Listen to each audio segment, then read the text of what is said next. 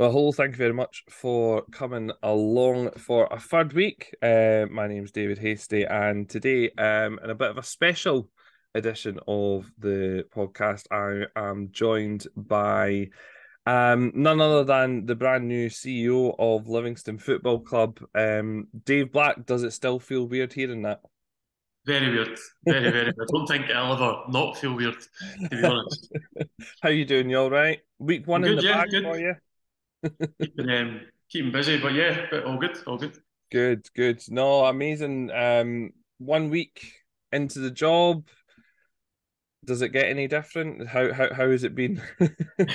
Um, does it get any different? I mean, I, I think probably already done a number of things um, that maybe fell under the, the role a little bit, but um, it's been. uh, I'll be I'll be absolutely honest. It's actually been probably the nicest week it will be in terms of not just really catch up with people I've not heard from from for years. People, know, right back to people from from friends from school, um, family, just just generally just people just across the board getting in touch to say they've kind of seen the news and, and can congratulate me and, and, and have a have a chat about it. So it's been nice to kind of to, to actually speak to people I've not spoken to for, for a while who um, have all been very um, I just very nice in, in their comment. It's been quite, I think I said, quite kind of wholesome, really, to kind of see people behind you. Um, no, very little in, in terms of any you know negativity in, uh, regards to the, the appointment. So it's been really nice to kind of see people not not so much have your back, but but can you be pleased to see the the progression? I think for me, I, I've never seen,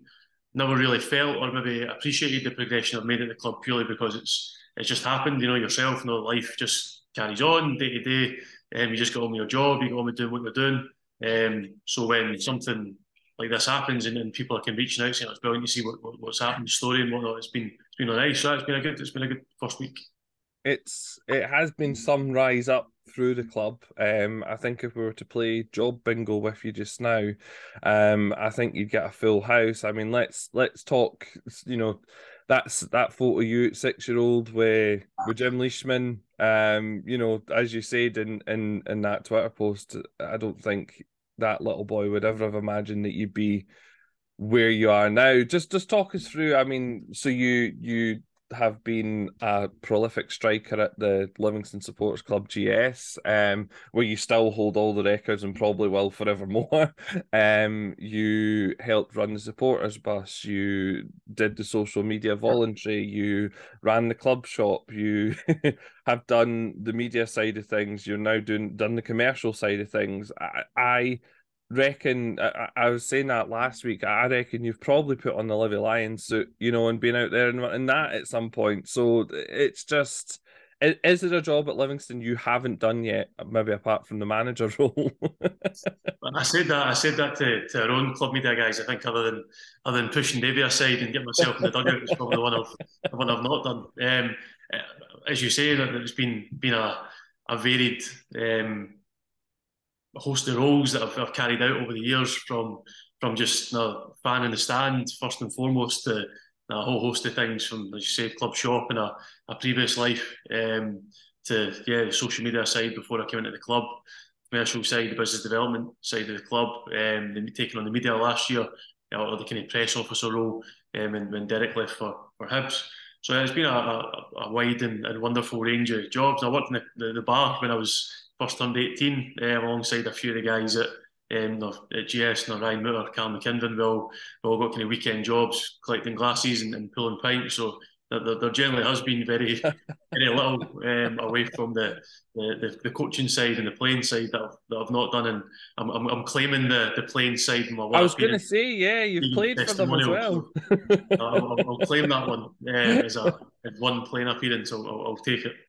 Uh, Listen, absolutely, I, I would, I would absolutely take it. Being able to to line up alongside a, a Mister David Bingham, etc. Yeah, that must have been a, a surreal experience. Just even if if we talk about your journey throughout Livingston, you know that that has to rank up there as as one of the coolest things you've ever done as well. You know, being able to pull on a, a, a Livy jersey and line up alongside some of your some of your heroes. I suppose we could we, we could say that.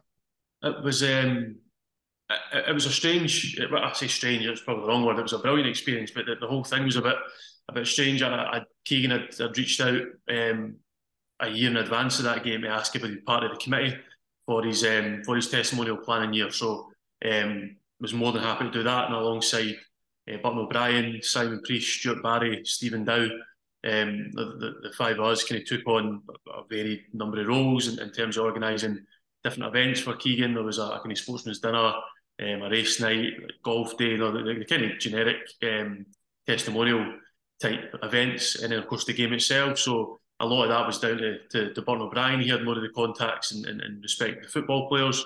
Um, worked at that point. I was working at Football Nation, but still dealing with with David Martindale and I. Um, with doing the, the social media, so I was working alongside Davey organising the testimonial. So I knew that we had the first team all kind of set to play, and then the, the belief was that probably doing a kind of legend select would, would be the best case or, or, or the best outcome for Livingston fans. Or coming along and seeing all those names as you touched on, though, David Bingham, Stuart Lovell, Marvin Andrews, these sort of guys that are, that are synonymous with Livingston over the years. So pulling that together, I say that was a lot to do with you know, Burton O'Brien, his contacts in the game.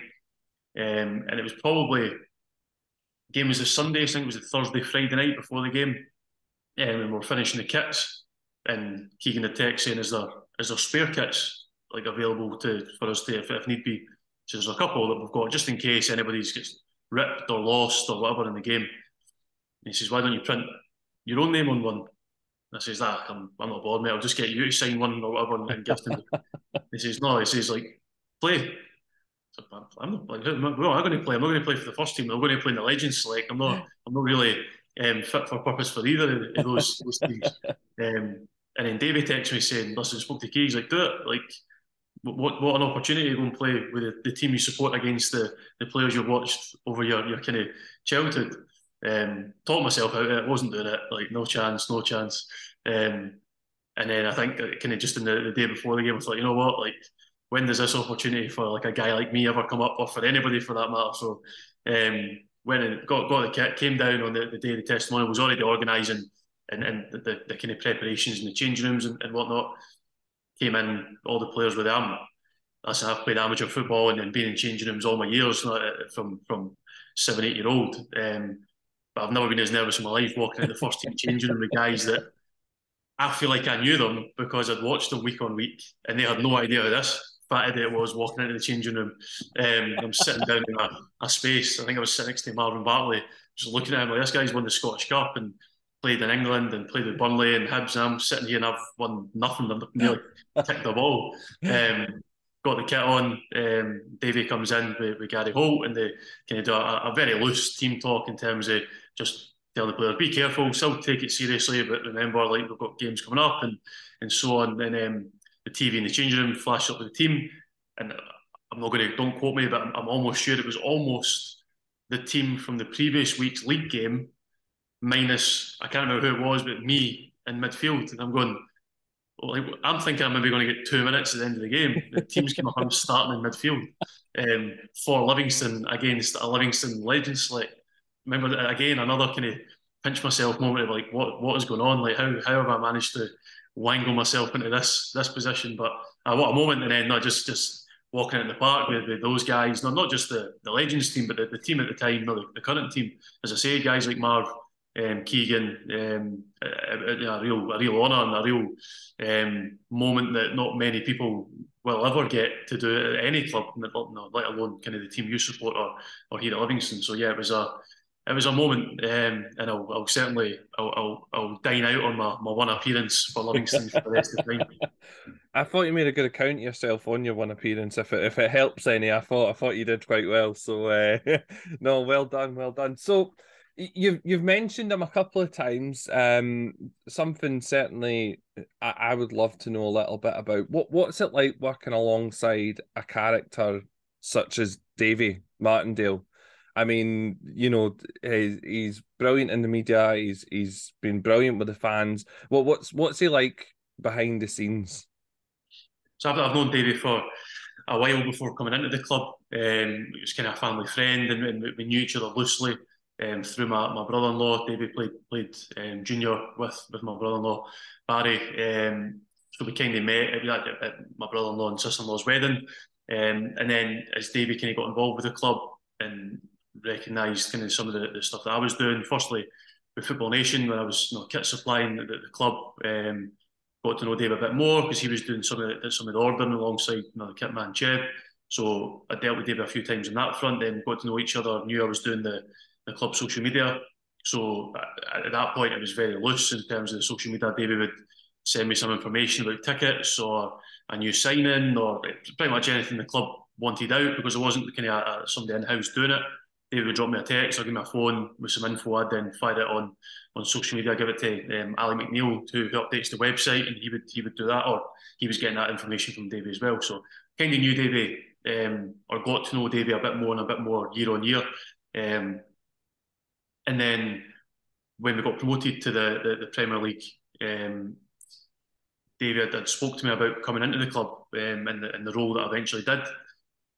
And I weighed it up and, and, and considered a few things. And, and my biggest fear, a, a, little bit, well, two things was one, blurring the lines between the enjoyment of being a fan and coming along on a Saturday and it being your kind of working Monday to Friday and then coming to football on a Saturday. And all of a sudden, was that going to be working Monday to Saturday and not, not getting that, that release, if you like, you're going to watch my team, coupled with the fact that we'd just been promoted. And I thought, if I'm the last in the building and we get relegated, am I the first out in a year's time? I had a, fairly um, comfortable job, and I was doing doing really well at FN Teamwear. I'd kind of worked my way up the company um, in a kind of management role, so I, I was enjoying what I was doing. I thought, what do I do here? And, and, and I kind of let my my head draw my heart, and I turned it down um, initially, and, then said to Dave, I just didn't think it was the, the right time. Um, I kind of just enjoyed being a fan. I wanted to enjoy that season back in the Premier League. No, if it was going to be one season, I wanted to enjoy it for what it was. Still happy to do the social media, but for me, it wasn't it wasn't the right time.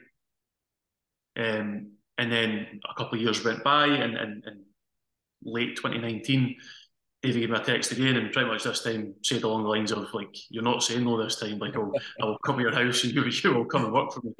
Um, so I, I, met, I actually met him on Christmas Eve um, here at the club um, and we had a chat, and then that was it. And the, the early part of uh, 2020 um, came in and, and started working full time. So then that relationship with Davy's kind of grown over, over that, that time, working closer. Um, again, Davy was quite hands on in the commercial side. He, he had a, a, lot of dealings with the, the, sponsors, he had a lot of dealings with the media. So, it, again, over over the years that Davy's been here, he's accumulated different roles and, and taken on different positions just naturally, kind of organically from other people leaving, no one doing it. No, there's probably a point when David was here and they quite literally said, "There's no one else here. Like, there's the keys. Get on with it." Like, and, and if David had walked at that point, then, then who knows what, what what would have been here. Um, so, uh, me coming in though, David was a fountain of knowledge at every part of the club. Now, you can, there's there's very little that you can speak to David about that he can't tell you or can't answer in, in respect to Livingston. And, I'm talking on field and off field the stadium maintenance, you you know, you name it, they will they will know um, the bones of it. So started working you know, closer and closer, and then again over the last year, but after after Derek left to go to Hibs and then taking on the media role, um, worked even closer again because you're, you're kind of day to day and a lot of inquiries coming in, and particularly with Davey having um, not the position he has in the media, but he is quite requested a lot and are quite sought after from various podcasts and, and, and, different media outlets who want to come in and, and speak about your story and, and um, you'll have seen the, the recent trip we've done going out to Poland to the young offenders and, and different things like that. And using using Davy's experience to go and speak to to people and, and, and try and help not not I say better their lives, but but give them a little bit of real life experience that he's now um, going through and, showing that journey that he's came from to where he is now. So there's been lots of different requests and, and working alongside Davy on that, and then um, I see a lot of the, the, the foot on pitch side, or the training every day. We're in a fortunate position where you know, training happens here at the stadium. We have a training ground where you know, the off-field staff are one place and the, the first the, the, football staff are somewhere else. we're all we're all in the same building. We're all we're all crossing paths. So you know, quite often I'll you know, nip out for five minutes with a coffee and in the morning catch a bit of training and you see you see the effort and the, the work rate that David puts into training and what you see on a Saturday at the side of the park isn't any different to the um, the efforts and the, the, determination to do well at Livingston that you'll see Monday to Friday in the training part with Dave. You know, it's, it's all or nothing. Though he's in, he's in for for everything. He's um, you know, leaves no stone unturned in, in respect to what he does on the training field and from recruitment side of things and, and off the field and working alongside his own coaching staff that he's built up built, built up himself. Sorry. So I, I, for me, I, I, have a great relationship with Davey. I really enjoy um, working with him at the football club. We've, we've had, as I say, because he the various roles that Davy's carried out himself. We've had quite a close working relationship. I've, I've learned a lot from Davy in, in terms of you know, my progression at the club and, and, and, learning different how things work, where to go, who to speak to, what it is you do in, in certain elements. And you know, when when Davy and, and John and, and, Robert before he stepped down as chairman had, had kind of had that discussion and approached um, me about taking on the, the chief executive role, I think having that trust in, in those guys and having seen what, what they do or they have done over the years, um, probably a real honour to be asked by, by, by them all and, and, and to, to take the role on because I know that they've seen what I've done day to day for the last three and a half years as a full time employee and, and um, not building up that relationship with all three, but particularly Davy over over that time is is, is probably got me to this this position I'm in now. So yeah, and and again, it's it's a huge you know huge plaudits to you for you know building those relationships and, and getting there. It's it's not just through building those relationships though. There's a lot of hard work that goes into what you've done and it's very clear. I mean certainly i've seen it on a match day you know with your your, your media stuff when i've sort of covered for callum at the courier. Like it's, it's an unbelievable amount of stuff that you do at that club and you kind of alluded to earlier there you know does it blur the lines between working nine till five and going and enjoying the football on a Saturday. So the question is, I mean, are you still enjoying it?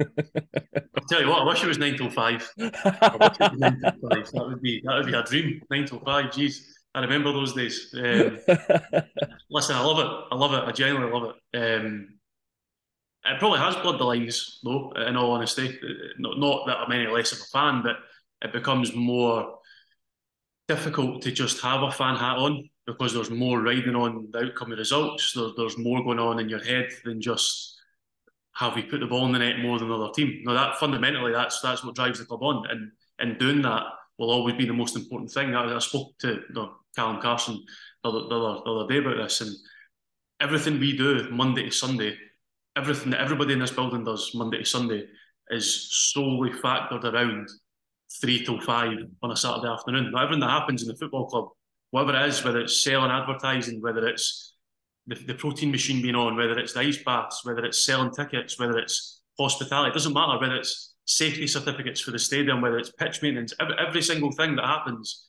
in this building Monday to Sunday by everybody, coaching staff, on-field staff, off-field staff, is all about three o'clock on a Saturday. No, that, that's it, and that's it. And, and between three o'clock and, and four forty-five on a Saturday is the only time where, very loosely, everybody else in the building can switch off because we can't control that. You anything that happens on that, that football part is out with our control. We can control everything else. But for three till four forty five, that, that's that's out of our hands and that's up to the living guys that are on the park at, at that time to go and go and do the business and, and do their job, if you like. So um, it probably has blurred the lines a little bit, you know, so you want the team to win, but it, it works both ways because when you do win, it's probably doubly good because you're winning as a fan and you're delighted you're also aware that then you're going into the hospitality suites and everybody's excited and you're going into the, the sponsor boxes and everybody's a bit happier. And you know that maybe on Monday morning ticket sales are going to be a bit better because you've just won a game. But it's also doubly bad when you lose because you're losing as a fan. So as soon as the full time whistle goes, that instinct and, and me as a fan is still going, oh, that's my Saturday night ruined. Like, yep. um, you know, my, my Chinese will not taste as nice on a, a Saturday night when you lose. But it's also that impact of right, okay, who is it? Who, who's it we've lost to? Is it is it a bad defeat? Is it a heavy defeat? What does that mean on a, on a Monday in terms of then you're selling hospitality, but is, is the interest not there because people are now in their heads that oh, that was rubbish, I'm not interested. And, and so, yeah, it, it does make it, um, as I say, doubly good and, and doubly bad at times, but it's certainly not, it, doesn't change the, the, enjoyment of my job. I, I get an incredibly privileged position to work for the team I support. That's it's what most most most people who are football fans who support any team in the world, if you've got the opportunity to come and have a direct impact and work alongside the players you cheer on, the coaching staff that you want to do well, um, I'm not going to say it's a dream come true, but it's, it's, the, it's the job you'd want to do. If not putting the ball in, uh, the ball in the net yourself, it's, it's the next best thing.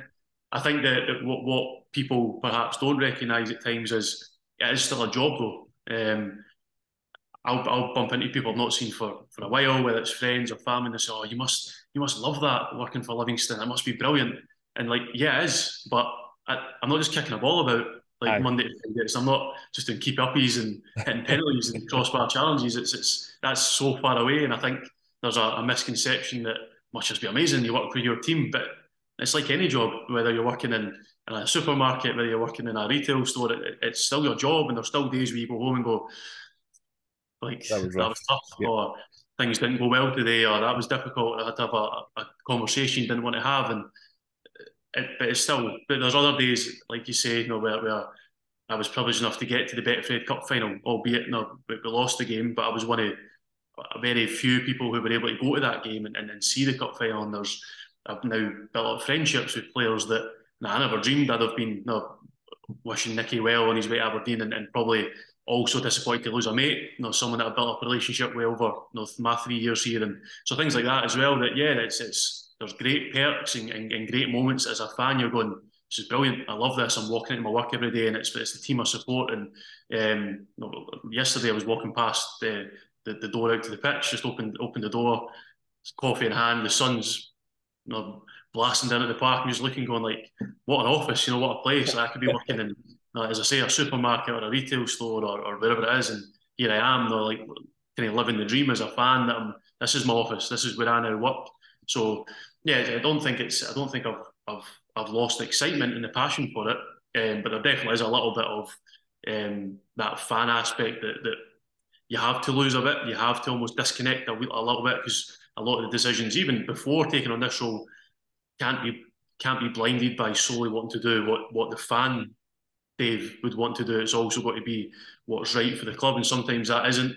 Those things aren't always aligned. You know, sometimes what's you need to do for the club isn't necessarily what fans would desperately want to do. Um, for instance, a very loose one. I've seen a few comments in terms of the couple of friendlies that have announced that, that oh, it's not very glamorous, it's not that inspiring. and I get that. You know, I get that. Three, four years ago, I was hoping for trips to Portugal or up north or Highland tours or down to Newcastle, whatever. I, I get it. Now, as well, you know, ran the supporters buses and went to all the away games. So, been to um, Sunderland for friendlies, been to know, the Highlands, been here and everywhere. I get that. So, as a, as a fan, of course, you want to go to all these new places and exciting trips and get away with your mates and make a weekend it. But pre-season is fundamentally for getting the team ready for the season ahead, and that's got to be done in a manner that, that you know, the, the manager believes and, and him and his coaching staff believe that you know, the friendlies, you know, two announced, two to be announced that we're still just working on the, the, the kind of um, finer details on, but it's got to be about the preparation for the team. And whilst, of course, you'd love to go to fans, listen, we're going to here, there, and everywhere, and it's going to be amazing. You love it. It, it, it can't can't be that. It's got to be getting what happens out there right. And, and if know, the manager and, and his, his, his, coaching team believe that the friendlies they've picked are suited to what we're going to do, you know, you look at the two friendlies we've got, two teams in, in the leagues below us. We're then going to a, a, a Cup campaign against four teams in the leagues below us, and that's that's direct preparation for playing against teams who might set up in certain ways that these teams might set up in the friendlies. Not that we could go and try and play Sunderland or Gateshead or Carlisle or, or you know, these nice trips we would want. But does that then have a direct benefit on the four teams we're going to play to try and get to a cup final? I don't know. But that's what I'm saying. If I was just deciding this as a fan, I'd probably be going, let's get to Newcastle, David. Why are we not going here? Let's get this booked and let's all make a jolly of it. But so again, a kind of a wee example of whilst yeah, the fan is still there, it, it can't always be Dave the fan thinking what would be best. It's got to be what what what's be, going to benefit the club the most. It's always got to be coming to your work Monday to Sunday and, and going, is this going to benefit Livingston Football Club? And if it's not, you're maybe not making the decision for the right reasons. Rule, rule with your head rather than your heart sometimes. Yeah, absolutely, yeah. it's not it's not easy. And when you have a vested interest in what you're doing, I completely agree with you. Um, you, you touched on it. It's not all keepy uppies. It's not all you know crossbar challenges. I don't quite believe it myself, but I'm sure you'll be able to tell us a little bit more. Um, so Kevin Quinn, one of the the, the fans, I, I, I put out before this asking if any of the fans wanted to ask you some questions. Um, Kevin's asked, what does the job of a CEO entail at a football club? Then what's what what what do you do basically? So, so I know, I know Quinny, he'll be hoping that I'm going to say keep your peas and crossbar challenge. um, listen, there's an element of, of I've only been in the job a week, so there's a lot of that answer that I'll, I'll find out as I go. Not that there's not, I've not been given a bit of paper or a booklet saying here's the A to Z. I haven't. It doesn't exist, and it's very much you know, John in the role. You know, prior to me, wasn't. You know, he's got his own businesses, he's got his own interests away from the club as well. So, and that's not that's nothing against John's role and, and his impact he had as chief exec, but you know, he wasn't here Monday to Friday either. Know, doing it and saying to me, right, Dave, on a Monday, I normally done this on a Tuesday or on, on, a home game or an away game. It was very much that John would dip in and out when when he could. Um, but we were all aware that he had, know, he's got his own um, interest and, and business interests elsewhere, which which is fine, and we've always worked along along with that. And that's probably where my role isn't going to be a full you know, jumping from what I was doing to what I'm going to do now, because a lot was maybe picking bits of that up, um, not in John's absence, but just because I was here in the building, um, kind of feet on the ground, if you like, and, and just getting on with the the day to day. So, um, but but realistically, I think that the short answer is overseeing all the off-field side of the football club. So I would probably say now it's it's it's branched into kind of two. So Davy is is effectively the, the on-field manager, so all things directly related to on the grass, football related, um, player related decisions will always handled still by by Davy and his coaching staff. Yeah. But then maybe now I'll, I'll now assume that role of of managing the off-field staff and being more um, hands-on with, with, with, steering the club from an off-field um, perspective. So a, a, lot for me to learn still. You know, I wasn't heavily involved in the, the day-to-day finances. wasn't really um, in charge of anybody staff-wise. Okay, headed up the media team, but no one really you know, was um, reporting to me.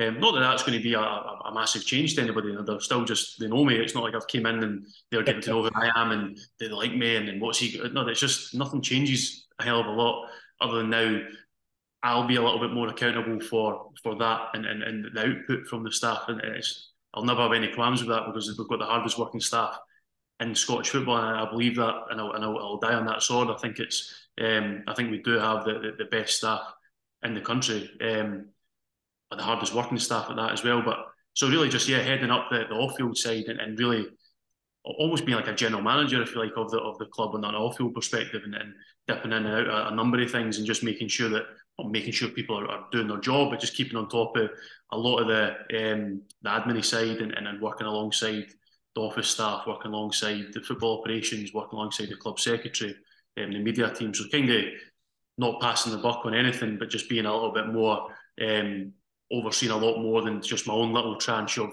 of um, the commercial side and the, the, the media side. Cool. And uh, I had the honour of speaking with Mo, the, the, the chef, um, on I think it was the last home game of the season. And yeah, she she kind of spoke a little bit about, you know, how complimentary she was of you. Um I, I genuinely didn't know anything that was happening before that, you know, but we spoke about you and and what a presence you are in the club and and you know the, the, the stuff that you did do around the club. So Mo was was quite complimentary of you as well as a lot of other people. It was a nice wee chat I had with her just in the just in the off chance I just happened to to bump into her and have a chat with her. So no, it was. It, I think it shows where you stand with with the staff as well, with with the guys, and as you say, they worked really really hard off field and and I think if you look at the difference between Livingston, it's no coincidence, right? You, you look at the club before Davy, before yourself, sort of coming in. You know, for me, the the biggest thing since since you come in, since Davy's come in, has been our brand has completely changed. You know that just even the signage at the front of the, the, the stadium when you're driving past, you get that kind of buzz back that oh look look at that signage. You know, my my daughter, she's three years old, Eliana. Um, Livy Daft. I don't know where she got it from. It certainly wasn't from me. And um, anytime we're driving past the stadium, oh look, there's Livy, and you know that's such a relatable thing. You know, back when I was that age. So I have to say a big well done a big thank you to you and the rest of the team for the job that you guys have done at Livingston so far. Um, you know, and and I'm really looking forward to seeing what you do sort of going forward. Um, it'll be it'll be interesting for sure. I mean, I mean, on on the first point in terms of speaking to Mo, there's there's one thing I would recommend to anybody who gets involved in football is make best friends with the chef. that is the person who keeps you fed and watered every single day, and having that person on your side is um, essential. Mo's Mo's a gem. Mo's um, the heart and soul of, of what goes on at the football club. You know, there's there's not a player who who won't speak incredibly highly Mo. Um, she'll make she makes every single player in that that changing room feel welcome when they come in and, and they first get to meet her and they, they they become accustomed to how we do things at breakfast time and lunchtime. And no, it can be daunting, like anybody going to any job if you're not really sure where you're going or what the, what the process is. Or um, but between Mo and, and, and Sean, who works alongside Mo in the, in the kitchen, the two of them are are fantastic. Again, just just two more assets to the football club that um, we're incredibly lucky to have have both. But Mo, I think you'll be hard pushed to find any player who in the building just now who has been in here. Well, Mo's been here that'll not not speak incredibly highly. Or she's a um, she's brilliant. Uh, uh, just just with the players and and with, with families. You know, my, my own family have been in, and um, she's went above and beyond, making sure that kids are are fed if there's if there's nothing there, or if if, if you my own boy Louis has been in for kick about in the park and he's going home. If if Mo's here, she'll make a sandwich or put something oven for them. So it's, it's just those little touches going out above and beyond to to make you know, not just me but everybody in the, in the club welcome and, and Mo you know, heads up alongside you know Karen and, and Trisha and Jude at, at the front front of the house. Um, you know, they all are, are, are familiar faces now and, and, approachable people that the players can go and, and, and speak to. And, and that's not coincidence. You know, they, they, they, they do that and, and they're very, very good at what they do, but they make themselves approachable. They are always smiling, always happy. They, they make these people want to come and speak to them and, and they know that the players know they can go there for help and it's not going to be a, a burden or a nuisance. You know, the, the, the girls are there to help. Um, so it's, it's, it's again, I, I, I, could sit and name everybody in the building, all field staff wise, right to the maintenance guys. So again, I talk about everybody being the hardest working people in the building, and I put them at the very, very top of that. Probably the most underappreciated people in in Livingston Football Club and the maintenance team. You know, John, Alan, Shad, and Martha, who, who does our cleaning.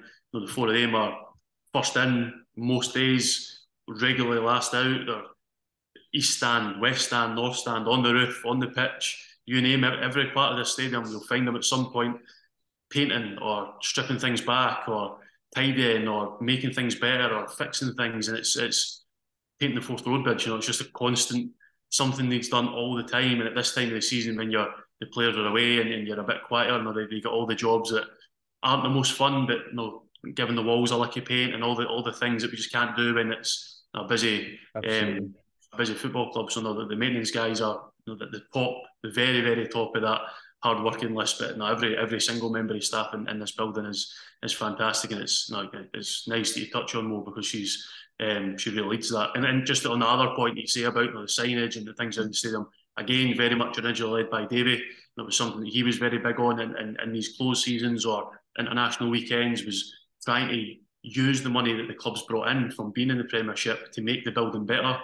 Not on not on his thought being that if we get relegated, this is all done. But while that money is there and coming in from those for him playing here and TV money and, and that greater level of exposure, use that money, make the football club in terms of infrastructure of the stadium itself better.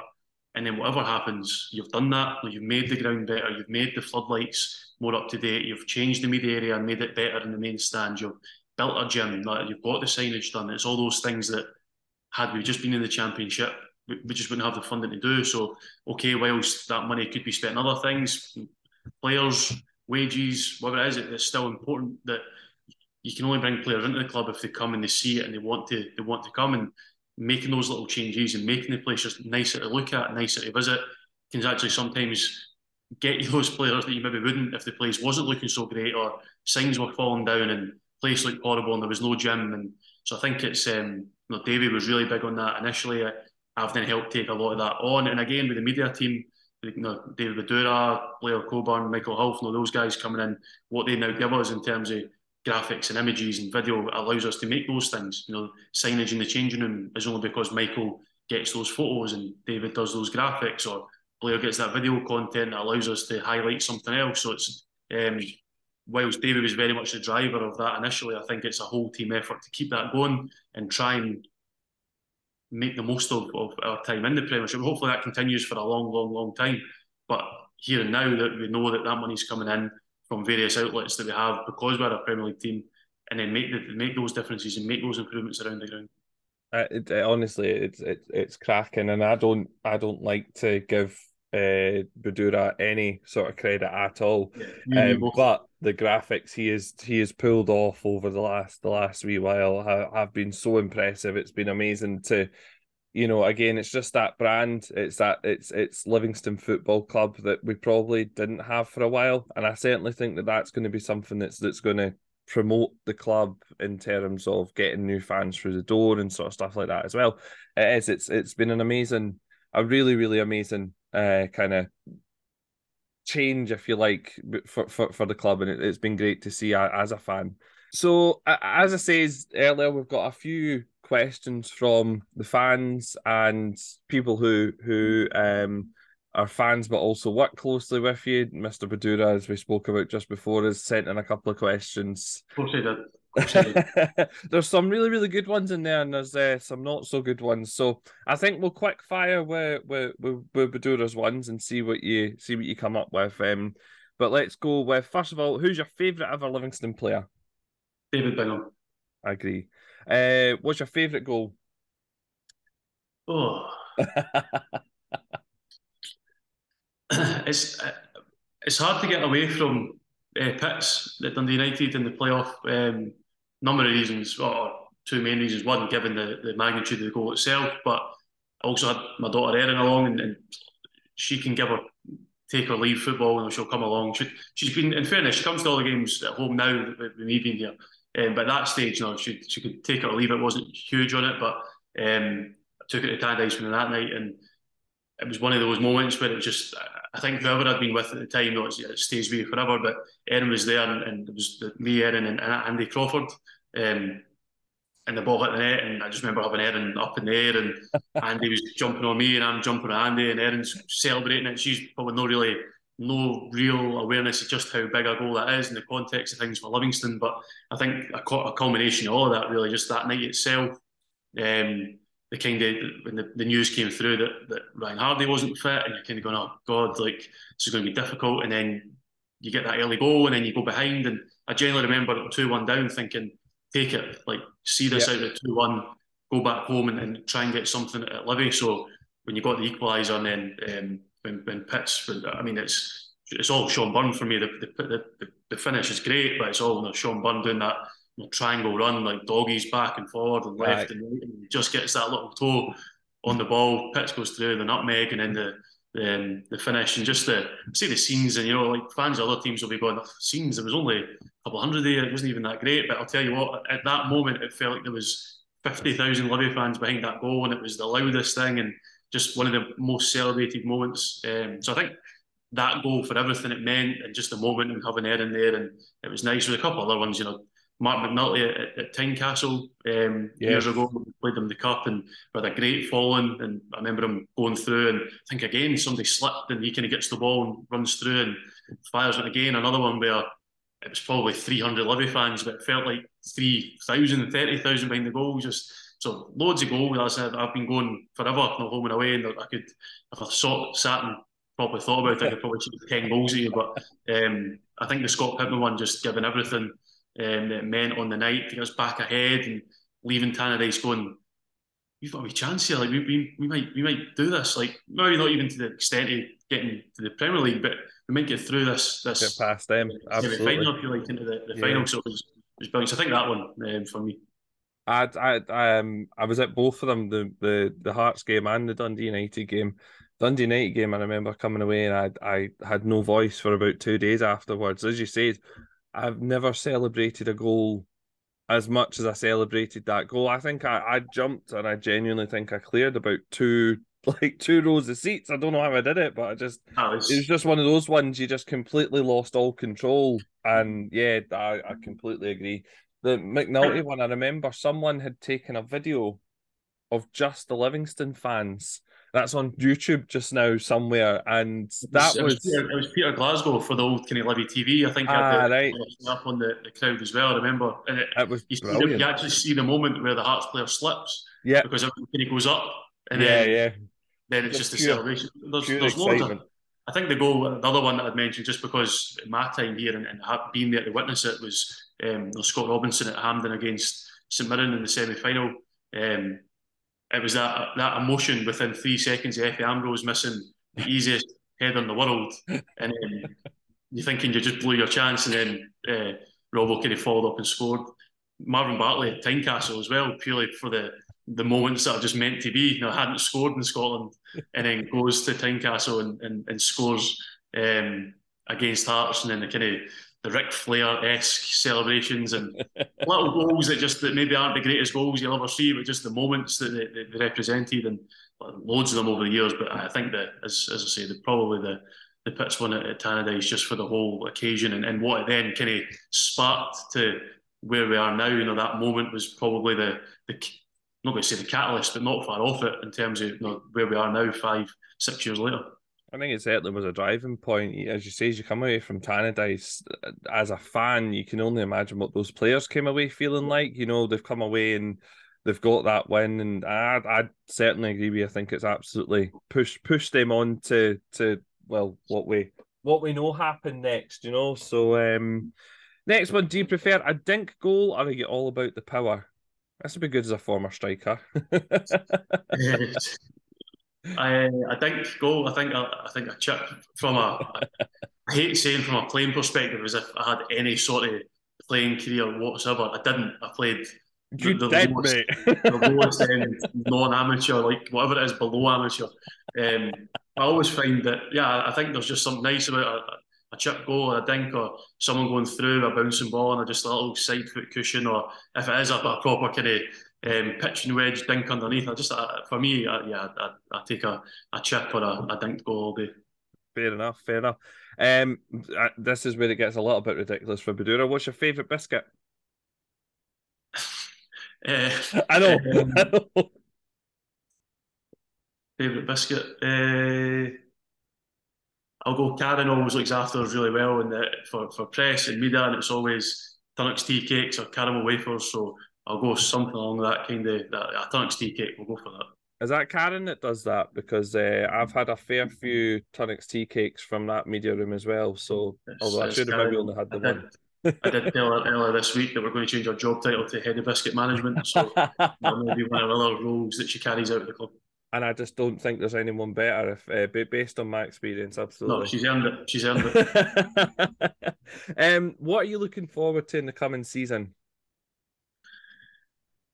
Uh, what I look forward to. I think at this time of year, it's always it's that feeling of wanting to get back at it. The, the cup draw gets made, and you start to then see right, okay, how how how's the first month going to shape up? And at the end of this month, you've got the um, the league fixtures coming out, so then you start to look at all those different you know, periods of the season, Christmas time, who have we got on Boxing Day or, or Christmas Eve? Where are your first game of the new year? Who, who have you got?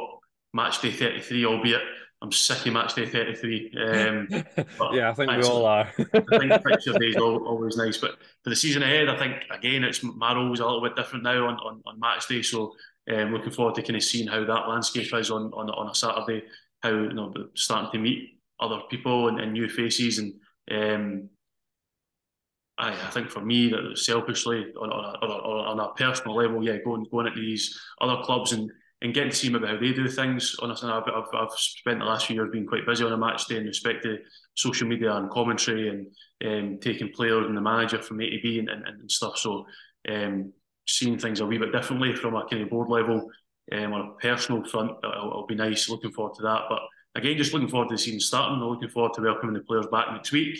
Um, catching up with them, seeing how their, their summers have been, and then really seeing them, them back out, out there on the, the grass and, and, and starting to take shape for for the for the football getting back really. Yeah, you, touched on the Betfred. Uh, sorry, Viaplay Cup now it's called. Sorry, um, and the draw. What did you what did you think of the draw? Quite happy, comfortable. Um, it's a favourable draw. No, if, if, yep. if, we're being honest, no, you've, you've got um, we've, we've dodged a championship team. You know, we've, we've ended up with you know, two League One teams, a team in League Two, and a Highland League team. Albeit, you know, Brechin you know, won their league, you know, a really strong season in the Highland League. So it's not there's no any disrespect meant in terms of having a Highland League team, but I think when you maybe look at some of the groups, I think one of the groups was Kilmarnock, Dunfermline, Raith Rovers, and you're looking at that going, that's tough that's for all three. All three want to try and win the group, but, they're not they're not fancy playing each other. So I think given you've, you've dodged or we've dodged a, a championship side in there. Um, but three sides you know, who got relegated last year who were looking to, to make a point to start the season well. Um, Hamilton will have that that disappointment of losing out in the playoffs and, and looking to bounce back. Um, Cove again, or making moves in, in terms of signings. You know, a few in, in just the recent days. You know, I've seen them make two or three signings, so they'll be looking at again bounce back. And um, likewise with Clyde, no new manager, um, he'll be keen to try and you know, come here and, and, and take a scalp. And, and, and so we'll be the, the team eh, again. Living, Livingston is never eh, eh, a, a, big enough club for anybody to really go and say, oh, we'll go and take a scalp of Livingston. But it's still not a chance to go and play against a, a Premier, a Premier League team. And, and they'll maybe be looking at it like, well, we aren't one of the top teams, so why can they not come and, and, and try and get something themselves? So, yeah, I think we are, we are pleased or, or, or happy enough with the draw. I think you're, you're, you know what you're going to get, loosely speaking. Probably the biggest um, not disappointment, but of course of the, the the way the group panned out that we got Brechin and Cove away, yeah. Cove away on the Tuesday night. I think would have, if, if, realistically from a, a cost perspective, would have much rather have Cove and Brechin at home and travelling to Hamilton and Clyde. But listen, it is, it is what it is. So we'll see. But yeah, look again, just looking forward to that that game at Brechin. Um, we've, we've, we've, played them all other than Clyde relatively recently, and we've had Cove in the same stage last year. Brechin two seasons ago away. Um, Tom Parkes scored the I think after a minute, if that. Um, That's right, yeah. Hamilton we've had again in the, in the group stage um, a few years back. I think maybe our first Premier League season with Hamilton in the, the, the, group stage, and then Clyde's probably the one that's been in a little while since we've, we've, we've crossed paths. So yeah, look, looking forward to it. Just again, competitive football, and it's that excitement. If you get through that, then can it be the start of of that journey to to a, a Hampden trip or a, a, cup final? So yeah, just just excited for it to get back back underway. Paul Miller says that he's glad that we avoided Caley. Do you share that sentiment? I think anybody involved at Livingston is sharing that, that sentiment. It's not been a, a particularly great experience, particularly last season twice. So yeah, that's um, right. Yeah, I think we're all we're all delighted. Listen, I was I was kind of vouching for Inverness a little bit to go win the Scottish Cup because it would be nice to have at least been knocked out by the, the eventual winners. Exactly, um, exactly. I mean, they probably made that, that even more bitter that they went on and won it. Um, had that happen, but yeah, I think we're we're all we're all happy of dodged Inverness at, this stage. no, I agree, I agree. Um, what's your favourite home kit? Next season's. Oh. I like that. that that was a safe shout. That one. Um, yeah, it won't be it won't be a safe shout in a month's time when it comes out and it's bogging though. that's, that's, true. So that, that's true. i will just blame I'll just blame Davey for that. Davey decided. Um, I, I, think just because of the connotations again of what it was the first the first SPL season back 0102, um, the, the kind of real amber with the, the black the black um, stripe across. I think that was kind of iconic of, of that era, particularly the players involved, you Fernandez, Bingham, Lovell, know, all those Keano, the, the guys that we all became um, so accustomed to. Especially for me, I was what 13, 14, so I was like kind of high school, finding your feet amongst Rangers and Celtic fans, and all of a sudden my little team was in there amongst them. Um, they're playing in Europe and, and getting to or winning cup finals. So I think that that strip itself, just with the players who played in it. Um, and just because it was the first ever time in that, that top top flight, and then we actually were successful in that good, season. Yeah. So I think every, every, all the memories you've got of that, the the good um, good results against Hibs and Hearts, you know, um, going to Ibrox and getting a pot of Parkhead and getting a point, and, and, and drawing with Celtic here as well. So I, I, think there's just loads of good memories in that kit. So that's probably why it stands out. But probably maybe not even most visually the one I, I maybe like the most, but just probably the memories that, that um, associated with it. So yeah, I, I, I agree. It was one of my, it's definitely up there as one of my favourites. It's, it's just for the memories. Um, cracking cat. I think I've still got mine. I think I've still got mine somewhere. Um, it's a, a lovely, lovely cat. Uh, favorite away cat.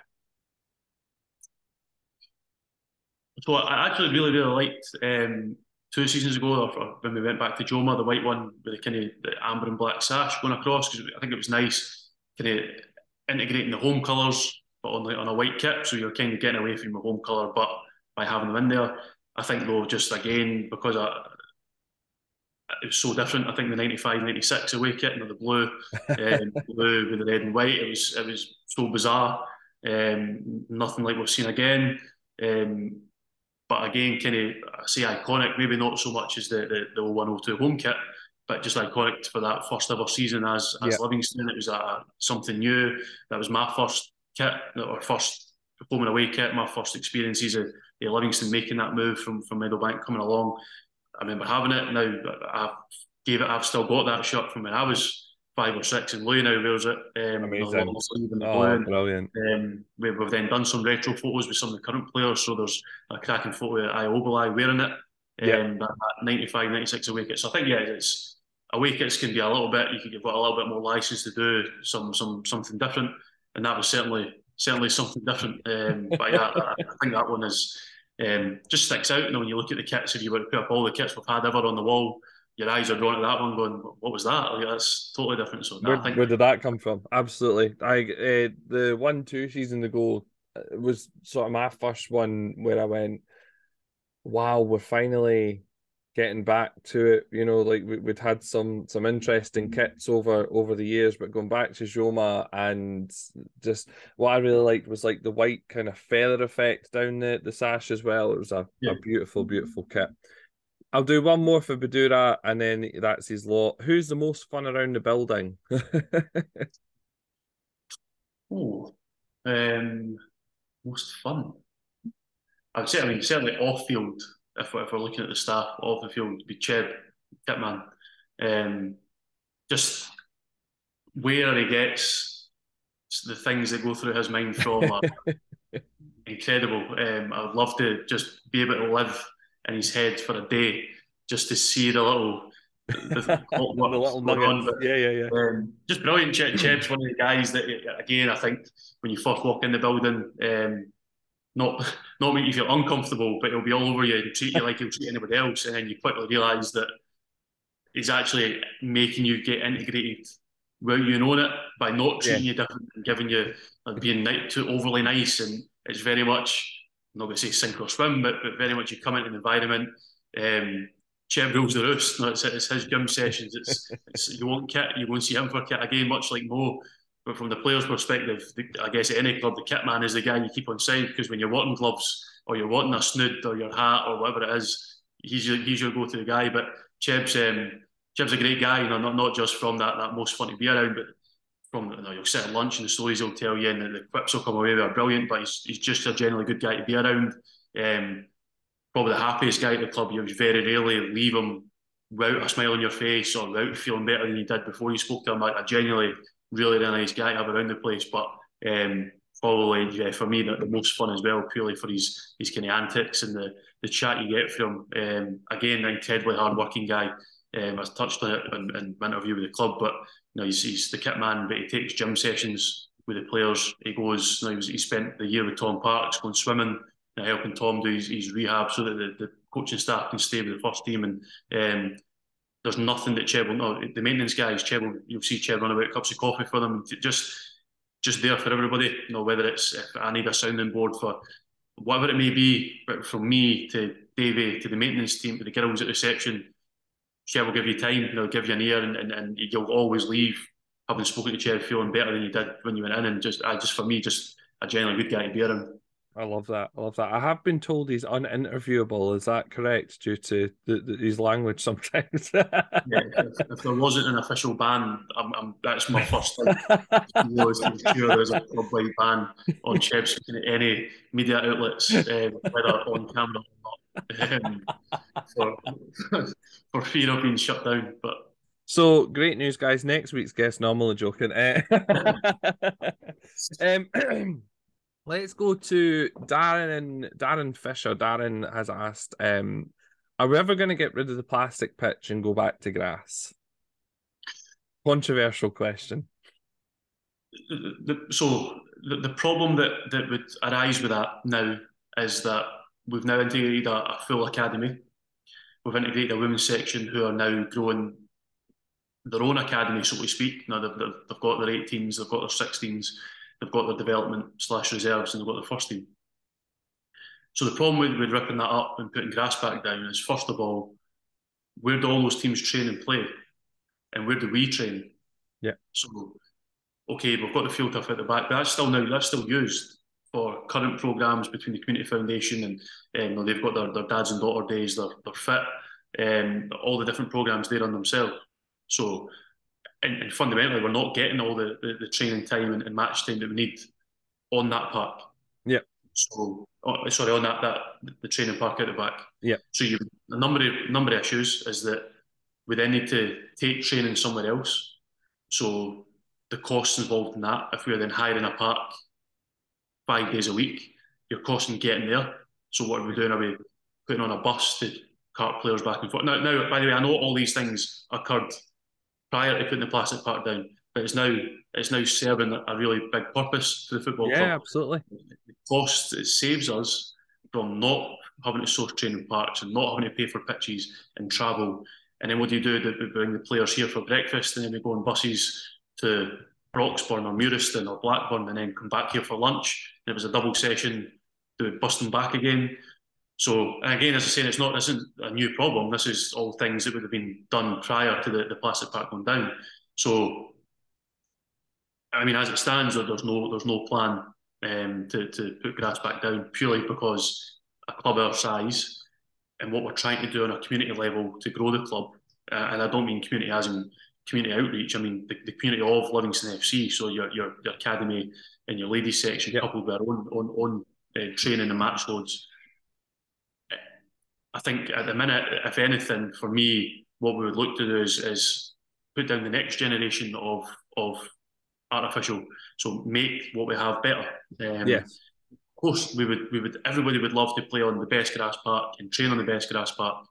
But with the resource we have in terms of maintaining a grass park at that level, um, and the fact we live in Scotland, um, means that that's not always feasible. Um, and would we then have an issue with having more games postponed, given the issues we know we have um, with that south end and the sun not getting in when it's colder weather? Um, you would potentially end up with more an issue with a grass park, um, plus the upkeep costs. And I get it, teams in the leagues below us have grass parks and maintain them well, and brilliant. That's great. That's what they do, and yep. they can keep doing that, and that's that's fine. I, don't, I don't think we need to always be compared with whatever team in League One I've got a great grass park, or whatever team in League Two I've got a great. That's fine and, and brilliant. If that's what you can do. But what we have just now works for us yep. as a club for allowing us to develop talent, for allowing us to use it in a, a club community side of, side of things. And there'll be a conversation being had because it, the picture will come up for renewal in, in the next you know, year or two, um, where we'll need to look at what we're doing with the surface because it will need to be relayed or lifted and, and, and grass put down. But for me, without having had the conversations you know, with the rest of the board and, and the football staff and, and, the operational side, my own gut would be that I think without wanting to, for it to be at the detriment of what we've just built by reintroducing the academy, I think for a club like us, it would, it would be artificial unless the league or there was a significant change in, in, the, in the, the rules. I don't, I don't know why we would move away from that um, and, and put ourselves at that issue of trying to relocate all these teams um, for training and, and, and, and match purposes. Yeah, no, I, to be fair, I agree with you. Listen, you and I have played on some pretty disgusting grass parks in our time. Uh, at that lower than amateur level, um, you know, but we've played on some some plastic parks as well. I've played at Almondvale, you know, uh, Tony Mac, sorry, and you know, it, it does. It makes a difference. Certainly, I'm a bigger boy now and uh, getting on a bit in age, but I'd I'd certainly prefer a plastic park to to to a, a grass pitch where it's unless it's as you say is that perfect you know well cut well maintained grass pitch there's nothing that beats it i agree um does it I, I, don't this is just a sort of question off the back of it do, does it prevent players coming to us have you ever had anything over the years where we've been looking at a target and they've opted not to come to us because of the plastic park. I know it's it's not something that the fans have put in, but I know it's something that the fans will talk about. So interesting to kind of know that if that's ever been a an issue. Um, so again, uh, the, the, recruitment side, the player recruitment side, hasn't been anything to do with me over yeah. my time. So I'm not always privy to the conversations that that, that Davy has, or, or Davy Neil, or Davy and Marvin, or Davy and Dougie, or Davy and Gary Holt and Hopkin. I've, I've not always been um, privy of, of how those conversations have had. Not something anybody's ever ever said, you know, Davy's never said to me, oh, so and so won't sign because it's plastic. That doesn't mean it's not happened. So yeah. I'm not going to say this and then a player appears saying, I, I turned you down because I, I don't know um, fundamentally. I did I did laugh um, when Robbie Deas was announced as something signed for Kilmarnock. It, it seemed someone suggesting that he turned Livingston down because of the plastic park. um, well, he had been announced having signed for Kilmarnock. Um, but no, I, I, I don't know would be the answer. It's not something Davies ever said. Cool. That it might also be that a player has done that, but never actually fed that back as a reason. You know, it might just be They've just yeah. because of another offer somewhere else. So it, it might be that even David doesn't know that. There might be a player sitting out there who has not signed because of that. Um, but yeah, it's not something I would I would have an answer on. To be fair, absolutely fair. Um, a couple more. Uh, Stuart Morris. Um, remember him, old uh, OL player. Uh, yeah. What is the plan to try and attract new and old fans back into the ground? Um, will there be more games this season that involve community tickets? Is there any other ideas to engage with local community? Um, anything like that? Yeah, so absolutely, we'll, we'll be continuing with the, the, community tickets. It's been been a good, I'd say, a fair success. Um, I think the days where we've, we've done it, we've actually been a little bit unlucky with two or three that we've, we've done. One um, was a, a, new variant of COVID hit, and we were scunnered with that. There was a, I think it was a postponed game. Um, a game moved to midweek, so there's a couple of times where it's it's not through one to trying or effort. It's just circumstances have dictated that it's, it's not worked. Um, but I think when it has been, it, it makes a difference. Um, I've said it a few times, and I know Davey said it in, in press at the time. And the last game we done, Nicky Devlin spoke about it. The difference it does make when the players come out and there's not if they're running out the tunnel and they're seeing Livingston fans on that far side, they're seeing Livingston fans behind the goals. Now, normally our players only see fans in that stand when it's Rangers and Celtic here. So to come out, and okay, they're not all bona fide Livingston fans, but they're all here to support to Livingston. Because yep. it's, Livingston, it's home tickets. So they're, they're wanting, by and large, I, I would probably guess 95, 96% of them get those tickets are coming to want Livingston to do well. So you hear it, you hear the noise. It, it's almost like when we attack, it's, it's, it's a different noise to to just home Livingston fans. It's like an excited yeah. kids coming along and then being excited by a corner or a, an opportunity or the ball coming in the box or somebody shooting. It's it's a different sort of noise that you can you can you can tell that it's it's, it's a different fan base that, that's there in those games. But it's good. I think that's it's, it's great. You know that last game we done it and we, we finally finally won when we given tickets and it, it, was brilliant. No, I think there was a real buzz when the, the goals go in. It was it was um, it was nice. So it's an absolutely we'll, we'll, continue to do that.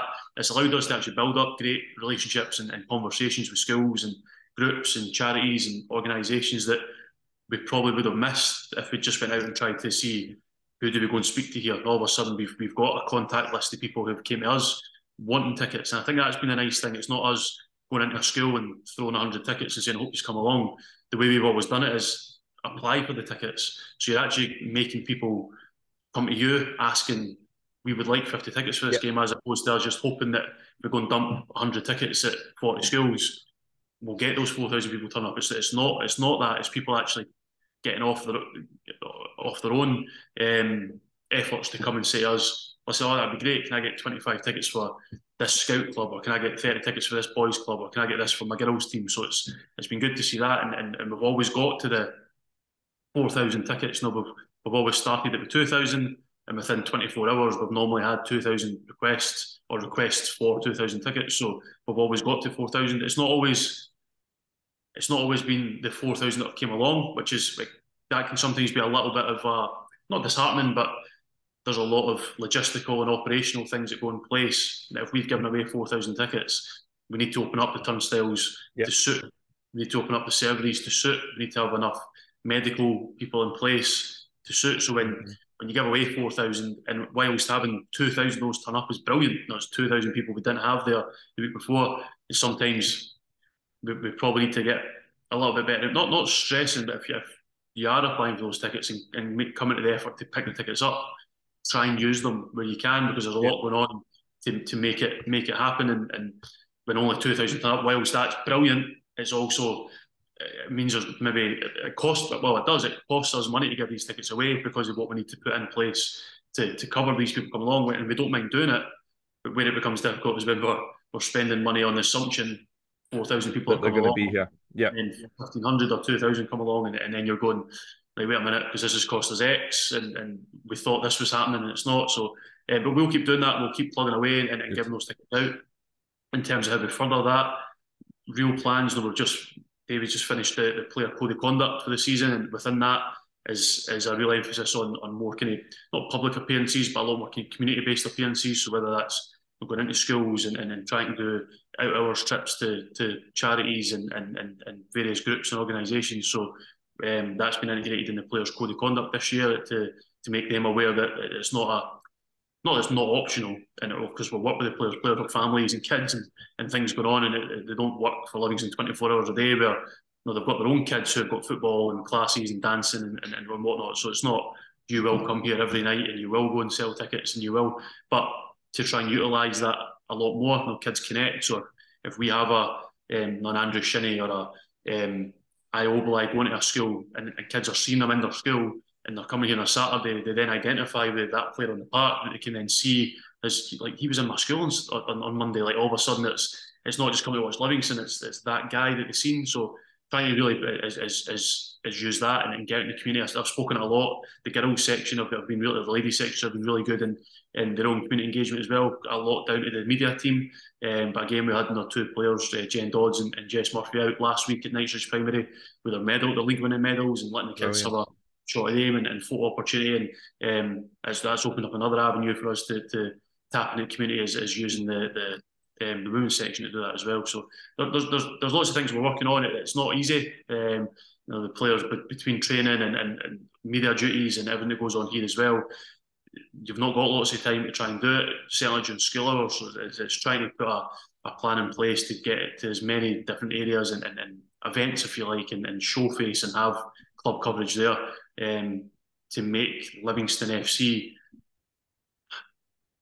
more noticeable, if you like it, and people people relating with having seen the badge at their school or their group, so wanting to come along and, and see those same people here. So we'll keep doing that. It's not easy. Um, it's probably a long term thing. You know, you're not going to convert four thousand free tickets into four thousand season ticket holders, but yeah, generally if you can convert four thousand free tickets into hundred season tickets, brilliant.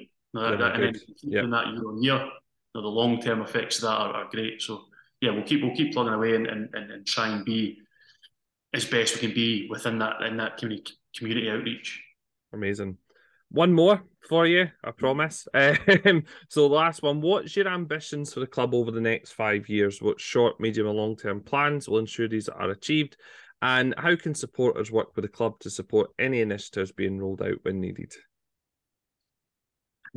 Short, medium, and long term would probably all be keeping the club in the, the top flight. Now, generally, because it, the knock on effect of not being in the top flight probably changes a lot of what you can and can't do. So certainly short term, making the club or continuing to make the club um, like a stalwart of the the Premiership would be the the, the initial aim, and, and certainly for the short to medium term, surviving in the Premier League, staying up. And again, I've, I've spoken about this. It's, it's the boring answer. I know we all have um, ambition for the club to be competing in Europe and in the top six, and and we'd all love that. We generally would. Me, me, no more than no, or sorry, no one more than I would would like that as a fan, absolutely. Um, but that realistic element has got to kick in in terms of where we are financially, where we are fan base wise, um, say geographically. But that, that, that's something we can work on with the community stuff. Um, but I, I, think a lot of that, that all those um, strands, short, medium, and long term, would be continue to make the club a sustainable Premiership or Premier League, sorry, um, club. Now, a number of ways of doing that, whether that's continuing um, with Davies' kind of way of, of bringing players in, selling them on, because the finance the finance that that brings in immediately, plus any sell-ons that you get, can help the club long term. You know, we look at Lyndon Dykes just now, um, going into his final year with Queens Park Rangers, but we know if he he does move this summer, there's a, a sell in there for the club. You look at assets that we have in the building, or if there's any players who before the end of the transfer window do move on, the club would always be looking to make sure there was there was sell-ons, so it benefits the club now, whoever you get, but also benefit benefits the club two, three, four years down the line, whenever that that time that the, the player then moves on again. So, um, but yeah, making the club more sustainable from from that aspect, but also probably commercially looking to tap into the the local um, business community a bit better, or trying to get more more local businesses on board at, at all levels, not at all those kind of um, high ticket items, sponsorship wise, right down to selling out your hospitality game to game. So there's there's trying to bring finance into the club that way. You know, it's not all about just hoping that someone with a million pounds is going to come and throw it your way. There's other ways of getting that money in. Maybe not a million pounds, but there's other ways of getting that in. But it's how we make sure that we just put the structures in place to be able to do it properly, not just sending an email out to a thousand people hoping that someone might read it and, and sponsor a game. No, it's, it's got to be targeted a bit better. It's got to be done in a way that we're building those relationships first you know, and, and, and having conversations and bringing people in as guests and game to game and just letting them see what the club's about and hoping to then piggyback onto that and, and, and make them feel that I want to be involved, I want to help Livingston. So yeah. really just building that that I, I don't think for me at the minute there is a an answer for short, medium, and long term. A lot of them all feed into each other. Um, yeah. Long term being that, that community engagement, giving the tickets away, trying to build on that season ticket base year on year. On the second part, in terms of how fans get involved, I know there's a supporters working group now set up. Um, you know, David McLennan, the, the, the supporters liaison officer, had done really well in, in terms of um, liaising with supporters, getting that up and running. There's now a, a kind of working group of, I believe, kind of 10 to 15 um, people who, who, attend those meetings and, and, try and put forward some ideas. It's not always going to be the case that we can just do them all. You know, it's, it's not it's not just yeah, come forward with ideas and we will implement every single idea. It all needs to be looked at. Can we do it? Is it is it feasible? Is it worthwhile? Um, financially, there's, there's a cost involved. If there is, is there going to then be a return on that investment? So there's there's lots of things I would so I would say initially would be looking to get involved with that that working group. Um, there's been a lot of good feedback from them. They're led by David, and then um, right from at the club then being able to help a supporters bus last year. A, a conversation was had. It was it was approached that could we help fund that. Um, we did. I think there was five buses that the club part funded to allow allow the, the, the guys to put the bus on and, and get supporters to the game. So that's something we probably just hadn't done in the past. I know the supporters clubs haven't haven't been involved in running buses. I knew they were kind of self sufficient, but they've been going for a long time. So when you try it up and running, I get that there's the the the, um, the starting costs of doing that are difficult until you get that regular um, travel and, and, build up a little bit of a kind of kit if you like it. It's difficult, so we're happy to help that because it benefits us, it benefits the players. You know, the more fans can get to away games, the better the support. Um, you hope that that then helps um, rub off on the players. So joining the, the, joining the working the supporters working group would be probably the first port of call because then that all gets directly related or fed into the, the SLO and then back to the club. Um, and then we hopefully try and make ourselves a bit more visible, or certainly I hope to make myself a bit more visible in this role now to get along to some of these meetings and, and sit with these guys and, and see because there'll be things that they maybe have the best intentions and I can not, not shut it down, but at source be like this isn't going to work because X, Y, Z, but also to go along because someone might have an idea that I can say, wait a minute, that's actually I hadn't thought about that. Brilliant. Like how can how can you help us get to there then? Because we still don't have a still have hundreds of hands and hundreds of people in, in the club. So if the conversations had and, and the fan group and, and certain supporters have the skill sets that can then allow something to happen. I know there was there was chat about trying to get a, a mural painted in, in the kind of C3 area of the stand. Again, that was going to be fan led. Someone knew someone who was kind of graffiti artist led, if you like, and, and, they were going to come in and, and, be approved that yeah, go for it. Let's let's make that area a bit brighter. Let's make it a bit more um, visually friendly. And, and but that was again off the off the, the, the fan group. No real cost involved. Doesn't have a, a huge impact for anybody, but it just makes the place look a bit nicer. It's getting the fans fans involved in something that they're keen on, something that the guys at C3 are passionate about, is making that area you know, vibrant and noisy and, and, bright and loud, and that, that's great. Know, we've seen the, the impact they've had at times. A lot of times when we've scored goals in that end, the players are straight over to that that section. So building that little bit of relationship, if you like, that fans feel involved, fans feel like they're they're making a difference, and you're seeing that that relationship build between fan and player um, is, is key. So yeah, I think working with the the supported working group would be the first protocol for anybody really looking to to put forward their own skill set or help directly um, make the club better. Amazing. Well, listen, it's it's been a, an amazing uh, hour and a bit that we've spent chatting, and I really appreciate you taking the time to come in and speak to us. That is um us. That's us. I'll like it weighing on me your your your Monday to Friday nine to five job that you've got. These, but I just wanted to say thank you first and foremost for coming in, for speaking to me. It's great to catch up, as you say right at the very start. It's good to catch up with old friends and um uh, no, it's been brilliant coming in, and I really, really appreciate you. Uh, appreciate you coming in. No, big thanks to you uh, for having me on. To be fair, uh, David, it's been been great. I don't mind doing this with yourself anytime. Be fair to give you know, fans a little bit of insight to, to what goes on behind the scenes. Not that it's as exciting as people might might think, but listen, always happy to um, have that conversation. But it's great, and I, I, think I'm due you a big thanks as well, and, and you know, guys like yourself and other fans who, who run um, these sort of podcasts and, and keep fans involved and, and, and up to date because sometimes it was just a day to day running in the club. It's, it's, difficult for us to put out those things and have those discussions. So it's always nice to kind of see the really for me the positivity that the guys like yourself bring and, and covering Livy and, and, the more coverage we can get, the better it is for, for everyone. And having you know, the, the different guests and the, the kind of range of guests you put on is is great. So um, it's really good. And of course, a big congratulations to yourself. I know you're not want that or not thank me for it, but um, rival your your twins yourselves, and we've got a lot going on. So really pleased for, for yourself and your, your family. So um, appreciate you giving up your time. You're probably doing it for a break, to be fair. Um, you're not kidding. You're not kidding. no, thank you. As I say, guys like yourself are key to how we get our word out to, to supporters as well. So it's hugely appreciated from from this side too. Well, man, thank you so much, Dave. Honestly, appreciate it. Well, we will get you on again soon. Uh, we'll get you maybe catch up mid-season, see if uh, see see how we're getting on. But no, I honestly really appreciate you coming in, Dave. Um, as Dave says, you know, we do have loads of guests coming in sort of as and when. So if there's anything that you want to talk about, if you want to come in and speak to us on the pod, please do get in touch. You can speak to me through my Twitter, David Hastie17, or you can come directly through the fourth official on Twitter as well. Um, listen, thanks very much, Dave. Speak to you later. Thank you. And uh, I'll speak to the rest of you later as well. Thank you so much for tuning in, and uh, we will speak again soon. Thanks.